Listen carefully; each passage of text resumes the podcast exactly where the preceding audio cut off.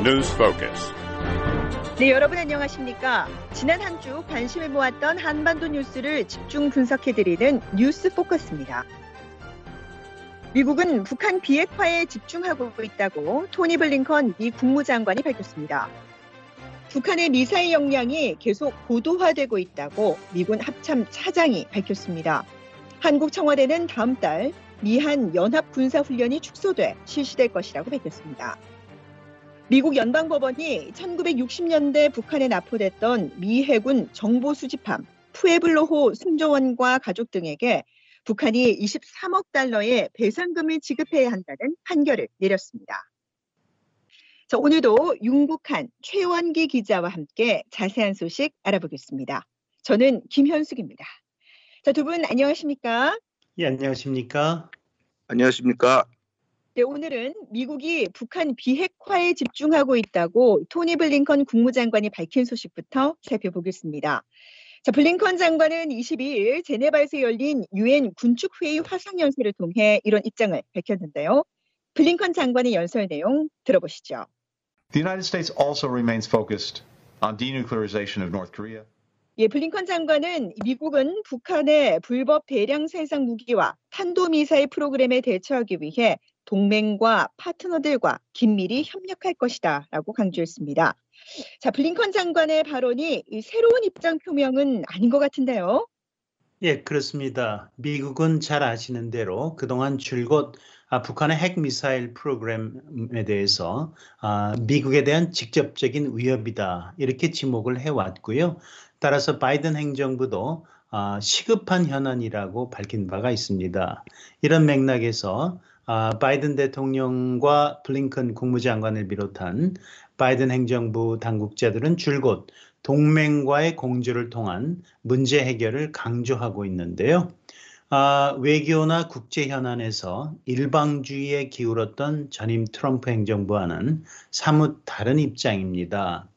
이 블링컨 장관이 이번에 아, 유엔 군축회의에서 한 이 발언은 아, 이것이 유엔의 아, 공식적인 회의에서 나온 것을 감안할 때 이 북한 비핵화 해결 방안 등에 대한 미국의 말하자면 방식이라 그럴까요? 의지라 그럴까요? 이런 것을 국제 무대에서 다시 한번 재확인한 것이다. 이렇게 말씀드릴 수 있습니다.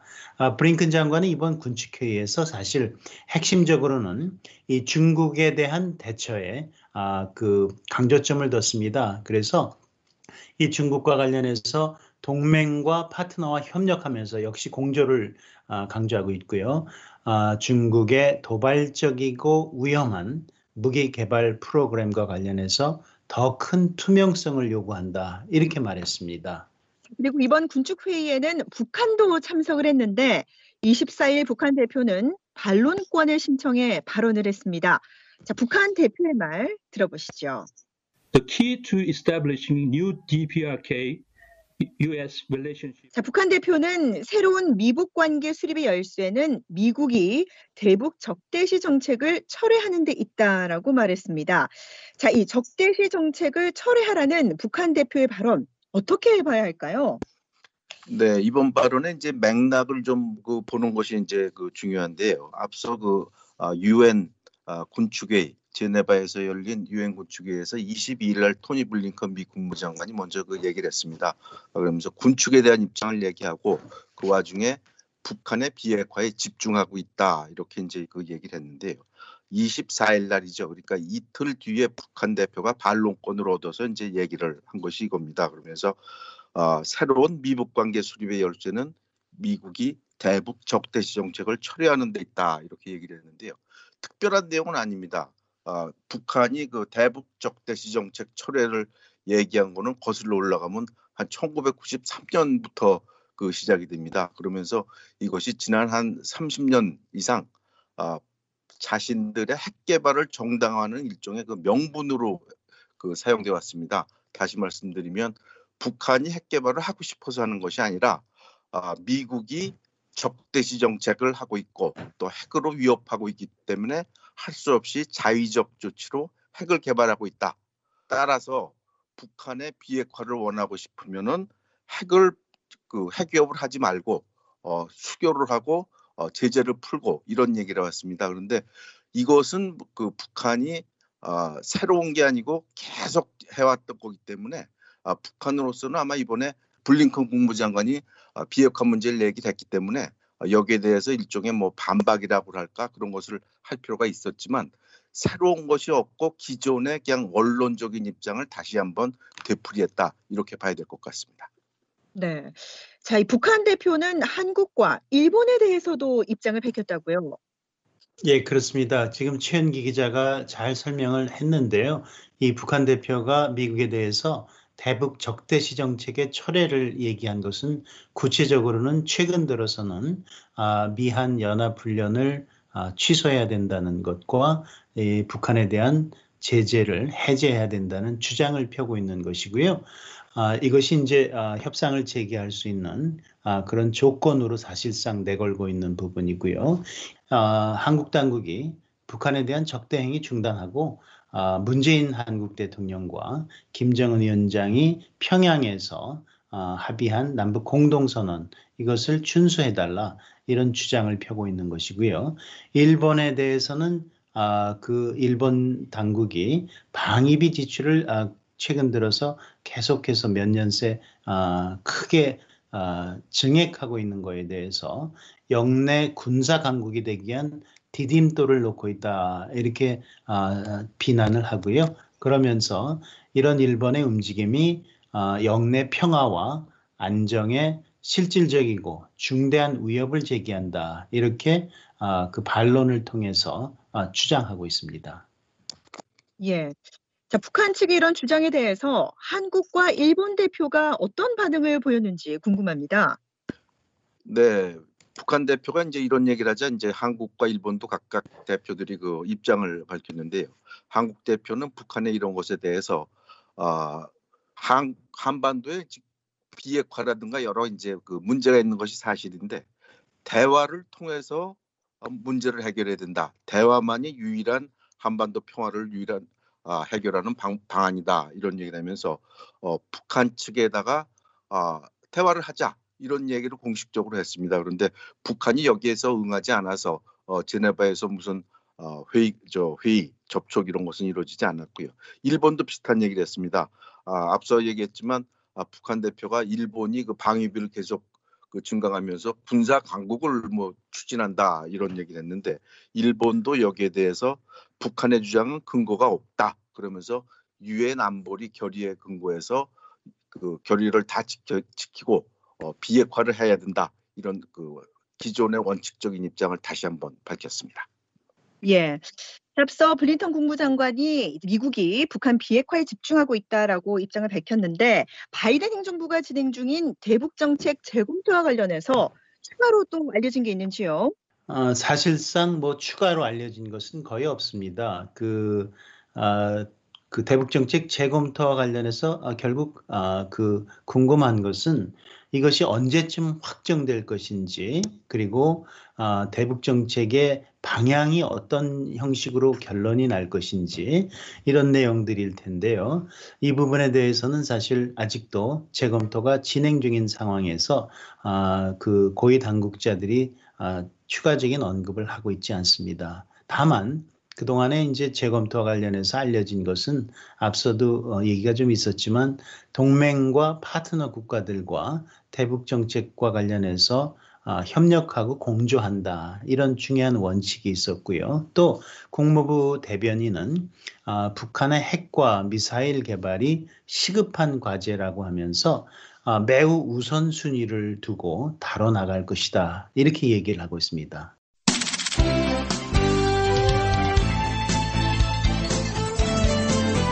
시사 대담 프로그램 뉴스 포커스. 지난 일주일간 발생한 주요 뉴스를 폭넓고 깊이 있는 분석으로 정리해드립니다. 매주 일요일 저녁과 월요일 아침 방송에서 만나실 수 있습니다.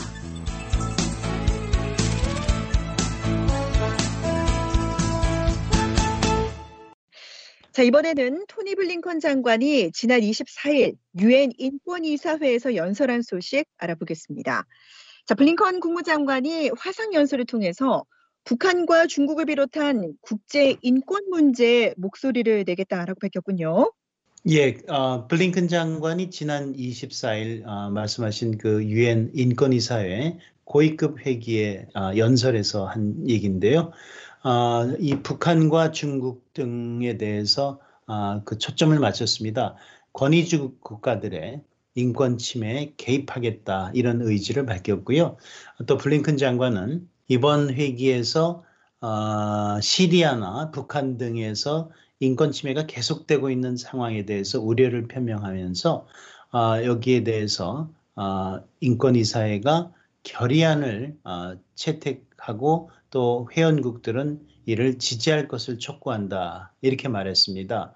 어, 이런 얘기는 어, 사실 북한의 그 그동안에 아, 인권 문제와 관련해서 유엔 인권 이사회가 줄곧 지난해까지 합치자면은 18년 동안 아, 결의안을 채택해 왔습니다. 그런데 이런 결의안은 상당 정도 그 아, 미국이 주도해서 이루어져 왔는데요. 아시다시피 트럼프 아, 전임 행정부는 아, 유엔 인권이사회에서 탈퇴하지 않았습니까?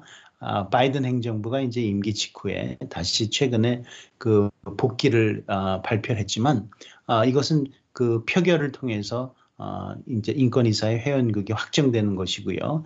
그렇게 되면 확정이 되더라도 아, 내년부터 인권이사회 회원국으로 활동을 하게 됩니다. 그러니까 올해는 이 북한 인권 결의안이 제안이 되더라도 여기에 대한 표결이나 이런 공동 제안 이런 것에 어, 참여할 수는 없는 상황이니까 거기에 대해서 이제 다른 회원국들이 이 북한의 인권 문제 또는 시리아의 인권 문제에 대한 결의안이 올해도 어, 상정될 텐데 여기에 대해서 지지를 해달라. 그래서 국제사회가 어, 여기에 대한 우려를 분명히 어, 전하도록 할 수 있게끔 그렇게 해달라라는 당부의 말을 한 것입니다. 예. 블링컨 장관이 이 유엔 인권이사회가 북한 인권 결의안을 채택해 달라고 촉구를 한 것을 어떻게 해석을 해야 될까요? 네, 이것은 그 미국의 그 바이든 대통령이 주창한 이제 가치 외교 그러니까 국, 그 외교라면서 인권, 법치, 규범 이런 걸 중시하겠다는 이제 외교 전략에 따른 것으로 당연한 수순이다 이렇게 이제 봐야 될 것 같습니다. 아, 전임 트럼프 전 대통령 같은 경우는 오로지 아, 돈이나 그 경제적 이익 이것을 이제 외교 정책으로 상당히 중요하게 아, 기준으로 삼았는데요. 바이든 대통령은 그것보다는 미국이 지향하는 인권, 법치, 규범 이런 것을 그 중시하겠다 이런 것이고요. 어, 이에 따라서 이제 그 아, 외교 정책을 책임진 아, 토니 블링컨 국무장관이 이번에도 아, 유엔 회의에 나가서 어, 인권에 대한 이런 입장을 밝힌 거고요. 또 하나는 조금 전에도 얘기가 나왔습니다만은 유엔 인권이사회에도 참여하겠다 그러고 얘기를 하고 연설을 하는 김에 북한의 인권 결의안에 대해서도 이제 그, 그 이것이 돼야 된다 이런 입장을 밝힌 거기 때문에 당연한 수순이다 이렇게 봐야 될 것 같고요. 또 하나 이제 주목되는 것은 아, 그동안 트럼프 행정부에서는 북한 인권을 국무부에서 담당하는 아, 북한 인권 대사 특사가 이제 그 임명되지 않아서 공석이었는데 이것이 이제 누가 임명됐고 어떤 활동을 할지도 상당히 주목되는 그런 대목입니다. 예. 자, 바이든 행정부가 북한과의 협상에서 핵 문제와 인권 문제를 동시에 다뤄야 한다는 주장이 또 일각에서 나오고 있는데요. 실제로 어떤 방향으로 결론이 날까요? 예, 이 문제는 사실 미국 내에서 대북 협상과 관련해서 오랫동안 논란거리로 어, 되어 왔습니다. 이, 이런 주장은 주로 인권 활동가들 그리고 인권 분야 전문가들이 주장을 해왔는데요. 사실 현실적으로는 쉽지 않은 상황이라는 게 대부분 어, 관측통들의 어, 평가입니다. 왜냐하면 우선 북한은 기본적으로 자국 내 인권 문제가 존재하지 않는다는 그런 주장을 하고 있습니다. 그러면서 어, 북한 인권 문제에 대한 그런 문제 제기는 외국 세력들의 중상 모략이다 이렇게 주장하면서 강하게 아, 반발하고 있습니다. 따라서 인권을 거론하는 협상 자체를 거부하는 그런 분위기였는데요. 아, 바로 이런 점 때문에 아, 미국 정부는 그동안의 북한과의 협상에서 이 핵 문제가 가장 시급한 북한 관련 문제라는 인식하에 어쨌든 이 문제부터 다룬다라는 입장을 어, 취해왔고 실제로 미국의 어, 대북 협상은 북한 문제에 집중돼 왔습니다. 아, 인권 문제는 그런 어, 맥락에서 일부 전문가들 사이에서 미국이 인권 문제를 북한의 그 심각한 인권 상황을 어, 소홀히 하거나 외면하고 있다라는 그런 아, 비판도 없지 않았었는데요. 아, 행정부 주요 당국자들은 일단은 인권 문제를 소홀히 한다라기보다는 우선순위에서 일단은 그 차선으로 두고 있는 것이다 이런 입장이고요. 따라서 바이든 행정부에서도 이 관심거리이긴 하지만 인권 문제가 핵 문제와 동시에 어, 그 다뤄지는 것은 사실 쉽지 않은 상황이다. 앞서 말씀드린 대로 어, 그렇게 볼 수가 있습니다. 지금 여러분께서는 뉴스 포커스를 듣고 계십니다. 이 프로그램을 다시 듣기 원하시는 분은 www.voakorea.com을 접속하시면 됩니다.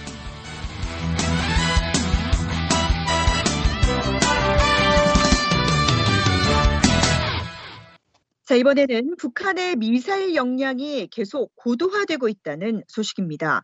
존 하이튼 미 합동참모본부 차장이 지난 23일 전략국제문제연구소 CSIS 주최 화상 대담에서 이같이 밝혔는데요.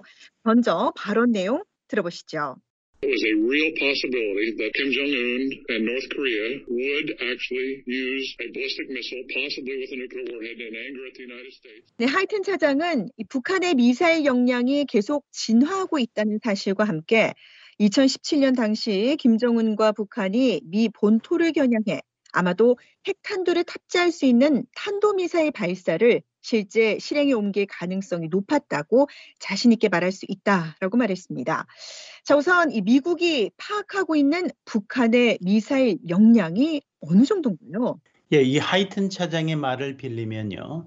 하이튼 차장은 북한의 미사일 수준은 아, 이 평가는 기밀 사항이다 이렇게 말하면서 구체적인 으로 밝힐 수는 없다라는 얘기를 합니다. 하지만 아, 계속 고도화되고 있다 이렇게 덧붙이고 있는데요.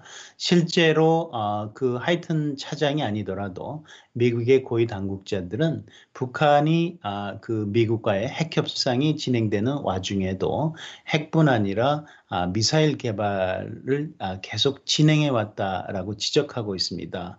특히나 그 장거리 아, 탄도 미사일 그러니까 대륙간 어, 탄도미사일을 통해서 어, 북한은 그 사거리 면에서는 적어도 미국 본토 어디든 타격할 수 있는 그런 역량을 확보하고 있다라는 게 전문가들의 어, 거의 일치된 분석입니다. 이 다만 실제로 어, 이 핵탄두를 장착한 상태에서 미 본토를 공격할 수 있는 역량을 갖추고 있느냐 이 부분에 대해서는 아, 회의적인 시각들이 많이 있습니다. 무엇보다도 이 대기권 재진입이라고 하는 아, 고난도 기술을 아, 입증하거나 또는 확인한 바가 없다는 겁니다. 이 재진입 기술이라고 하는 것은 이제 그 미사일이 이 장거리를 날기 위해서는 대기권 밖으로 나갔다가 다시 재진입해서 들어와서 아, 그렇게 비행을 계속해야 되는 상황인데요. 이 재진입 시에 상당히 고열, 거의 7천에서 8천도의 고열이 난다고 하고요. 아, 여기에 견딜 수 있는 아, 그런 탄두 그 말하자면 그 역량이 돼야 된다는 부분인데 이에 대해서는 이제 가장 어려운 기술인데 북한이 입증하지 못했다. 앞서 말씀드린 대로 아, 그런 얘기고요. 따라서 아, 그 아직까지는 아, 완성 단계가 아니다. 아, 그 대륙간 탄도미사일 북한 아, 저미 본토 공격을 위한 아, 이것이 이제 대체적인 아, 분석이고 평가입니다. 예, 그리고 하이튼 차장은 북한의 공격을 막으려면 패트리엇 같은 요격 미사일보다는 타격 순환 체계를 갖춰야 한다라고 말했는데 무슨 의미에서 이런 발언을 한 걸까요?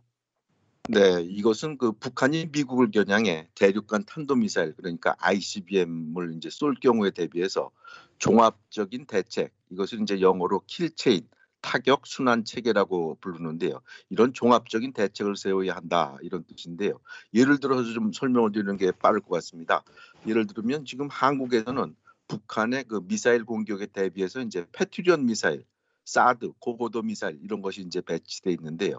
패트리엇 미사일은 북한 미사일이 이제 떨어질 적에 이것을 종말 단계에서 이제 요격하는 겁니다. 그러니까 하늘에 높이 올라갔다가 아, 떨어질 적에 그 직전에 이제 그 요격을 하는 것이 이제 패트리엇 미사일이고요.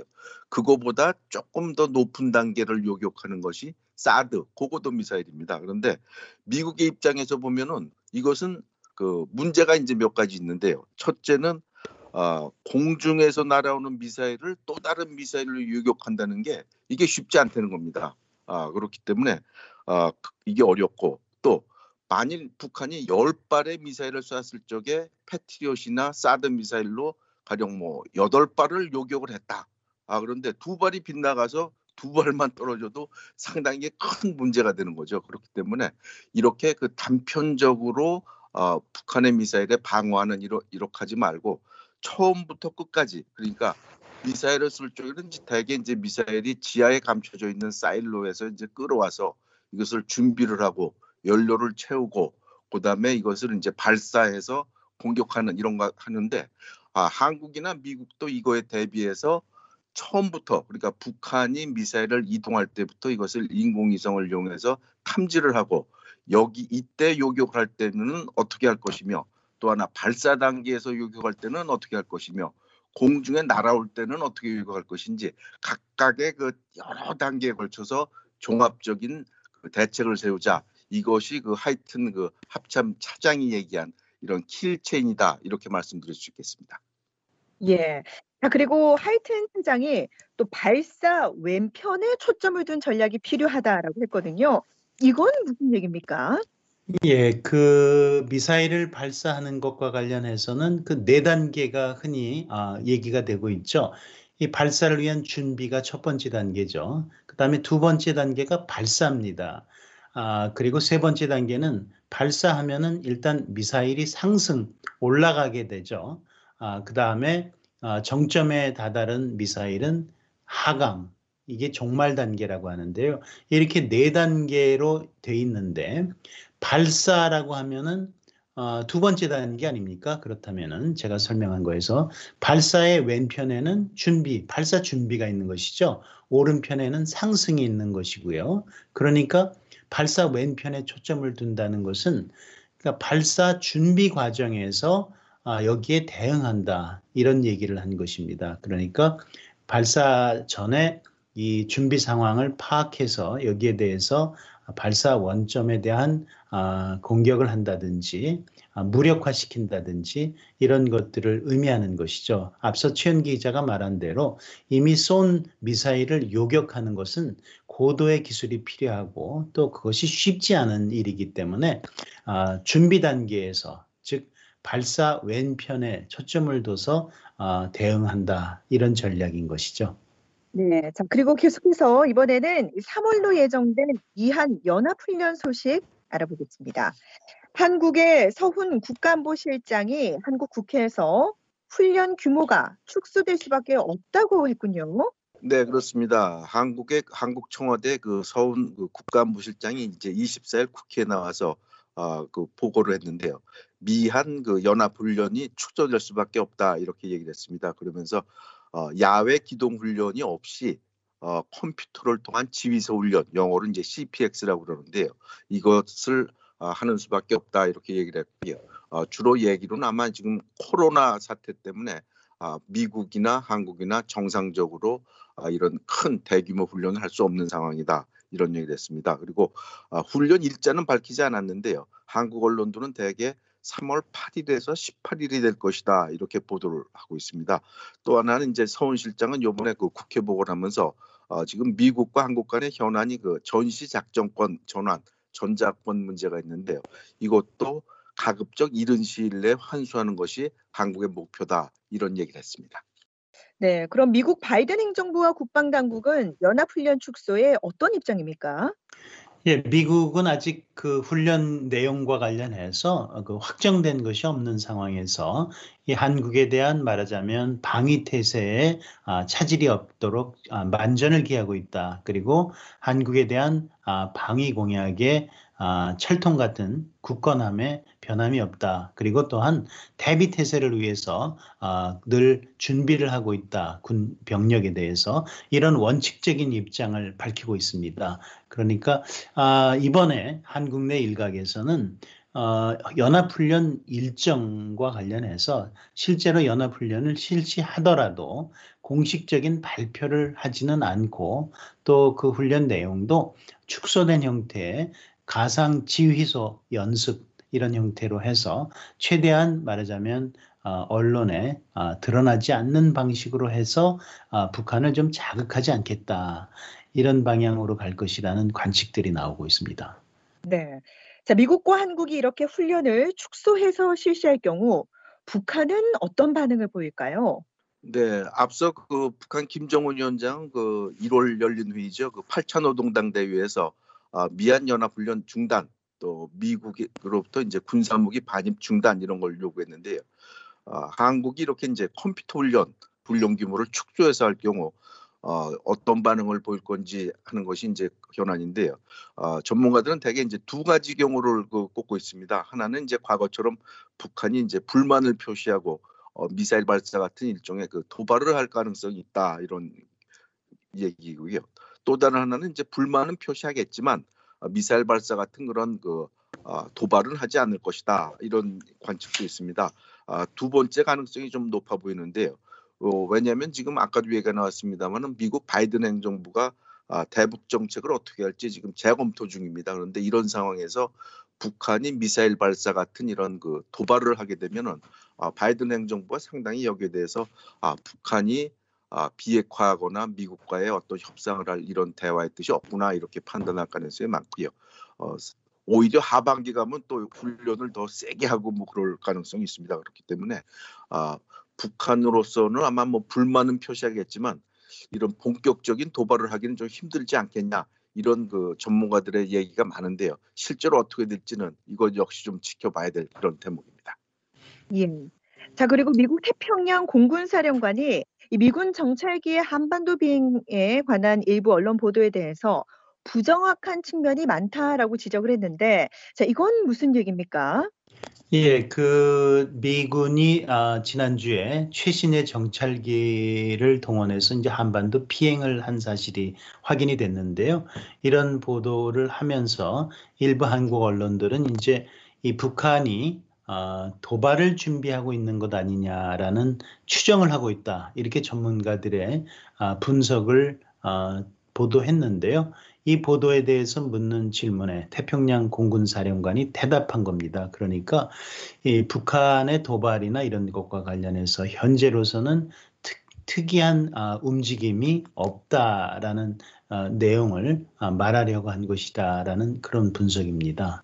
네, 지금 여러분께서는 뉴스 포커스 듣고 계십니다. 뉴스 포커스. 짧은 뉴스를 통해서는 미처 다루지 못했던 사안들을 자세한 설명과 함께 정리드립니다. 매주 일요일 저녁과 월요일 아침 한반도와 세계가 보입니다. 자, 이번에는 1960년대 발생한 미 해군 정보 수집함 푸에블로호 나포 사건과 관련한 미 법원의 판결 소식 알아보겠습니다.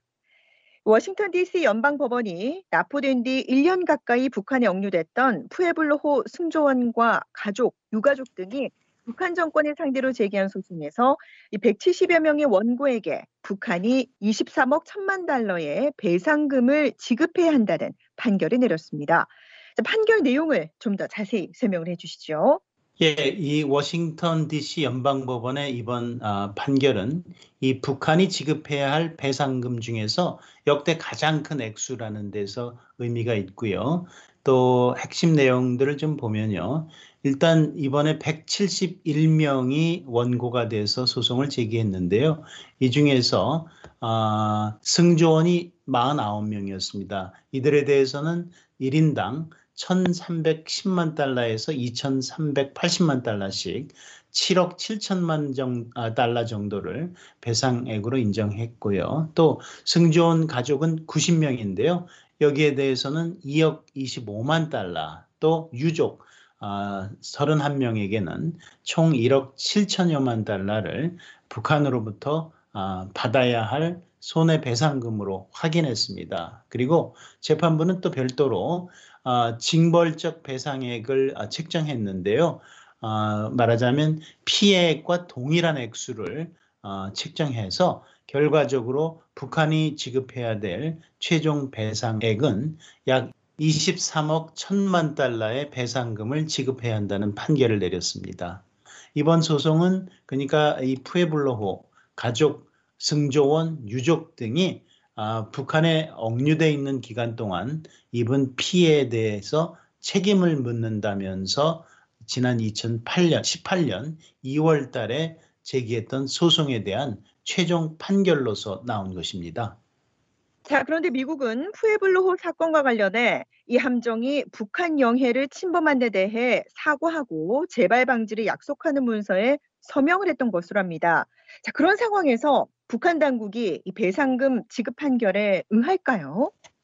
네, 요거와 관련해서 이제 두 가지를 좀 그 말씀드릴 게 있는데요. 첫째는 이제 이번 푸에블로 사건이 이제 1968년 1월에 그 아, 정보 수집한 푸에블로가 이제 동해에서 피납돼서 그해 이제 12월 말에 이제 풀려난 그런 사건인데요. 지금 말씀하신 대로 미국이 당시 그 어, 영해 침범에 대해서 사과하고 이것에 대해서 그, 어, 그 재발 방지를 약속하는 것에 그 서명한 것이 사실입니다. 아, 그런데 우, 우리가 하나 알아야 될 것은 이것은 북한이 당시에 이 조건을 요구했기 때문입니다. 그러니까 영해 침범과 아, 이것에 대해서 그 아, 사과하는 이런 문서에 서명하지 않으면 어, 풀어줄 수 없다 이런 얘기를 했기 때문에 미국이 여러 번 그 협상을 했지만 어, 결국 여기에 대해서 그 이 사람들을 돌려받기 위해서 서명을 하고 어, 그 이 사람들이 송환된 다음에 바로 어, 미국이 정부의 이름으로 그것에 대해서 그 부인하는 그런 그, 그 발표를 했습니다. 그렇기 때문에 따라서 영해 침범 문제는 이제 북한으로서는 이것이 하나의 근거서를 갖고 있는 거니까요. 어, 북한으로서는 상당히 중요한 이제 이것이고 어, 미국은 아직도 이것에 대해서 그 부인하고 있습니다. 그러니까 어, 북한은 영해를 침범을 했다. 이렇게 이제 주장하는 근거서로도 갖고 있고 그렇게 주장을 하고 있는 거고 어, 미국은 그런 적이 없다. 아, 북한이 나포를 한 것이다. 이런 이제 주장을 하고 있는 것이기 때문에 이것에 대해서 지금 그 알 수 있는 대로 아, 북한이 여기에 대해서 응할 가능성이 거의 없습니다. 왜 그러냐면 북한 입장에서는 어, 미국이 먼저 그 영해를 침범했고 또 자신들이 이것을 대해서 그 입증할 수 있는 문서도 갖고 있다. 이런 입장이기 때문에 어, 이것이 그 어, 북한은 응하지 않을 것이다 이렇게 대다수 그 관측통들은 말하고 있습니다. 네. 자, 승조원과 유족 등이 그럼 실제로 배상금을 받을 수 있는 방안이 있습니까? 예, 지금 어, 최현기 기자가 북한이 실제로 이 판결에 대해서 어, 아무런 아, 그 입장을 밝히지 않을 것은 물론이고 사실은 이 재판 과정에서도 전혀 아무런 입장을 아, 그 밝히지 않았습니다. 그러니까 재판 자체가 궐석 재판으로 진행됐는데요. 자 그렇기 때문에 아, 이 실제로 이 유족이나든지 승조원 등이 아, 이 파, 배상을 판결에 따라서 받을 수 있을까 하는 것이 가장 큰 관심사 중에 하나인데요. 이 북한 정부가 아, 배상금을 지급하지 않더라도 아, 다른 길이 있습니다. 그러니까 미국 정부가 테러 지원금 아, 지원국 피해 기금이라는 것을 마련하고 있는데요. 아, 이거는 이제 아, 미국의 테러 지원국으로 지정된 나라로부터 피해를 입은 경우에 미국인들과 그 가족이 해당, 해당되는데요. 이런 경우에는 이 테러 지원국 피해 기금을 아, 활용했습니다. 활용해서 그 보상을 신청할 수가 있고요. 아, 그 여기에 따라서 이제 판결을 통해서 지급하게 되는데요. 이 테러 지원국 피해 규금이라는 것은 제재를 위반한 미국의 제재를 위반한 기업들의 벌금으로 충당되게 됩니다. 그렇군요. 그럼 북한은 이 납포한 푸에블로호를 대동강변에 전시하고 대미항전 승리의 상징으로 선전하고 있는데요. 자, 북한이 푸에블로호를 미국에 반환할 가능성이 있을까요? 뭐 가능성으로 치면은 뭐 없다고 얘기할 수는 없지만 그 상당히 희박하다 거의 없다 이렇게 이제 말해야 될 것 같습니다. 아, 지금 말씀하신 대로 이제 1968년에 이제 북한이 푸에볼로를 납포하고 이것을 한참 이제 동해안에 뒀다가 이후에 저 어, 북한의 그 대동강변에 두고서 이것을 일종의 그 반미 선전으로 이제 쓰고 있고 그 미국이 계속 영해를 침범했기 때문에 이것을 그 아, 날, 납포했다 이런 주장을 하고 있고요.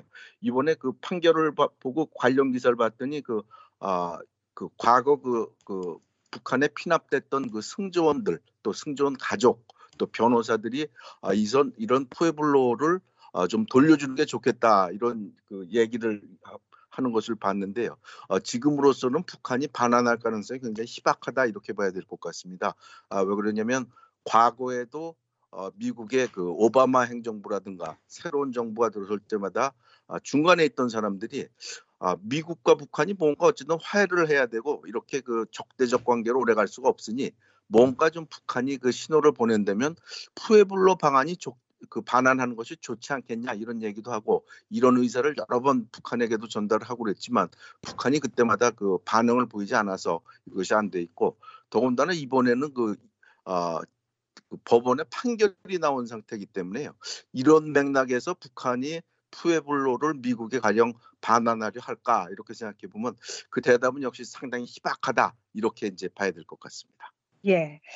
자, 오늘은 미국이 북한 비핵화에 집중하고 있다는 토니 블링컨 미 국무장관의 발언과 북한의 미사일 역량에 대한 미군 고위 당국자의 언급, 그리고 미 연방법원이 북한에 납포됐던 미 해군 정보 수집함 푸에블로호 승조원 등에게 북한이 23억 달러의 배상금을 지급해야 한다는 판결을 내린 소식 등을 살펴봤습니다.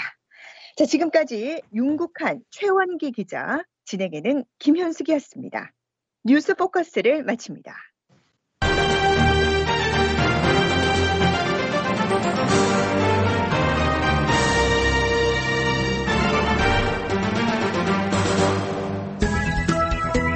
VOA 방송입니다.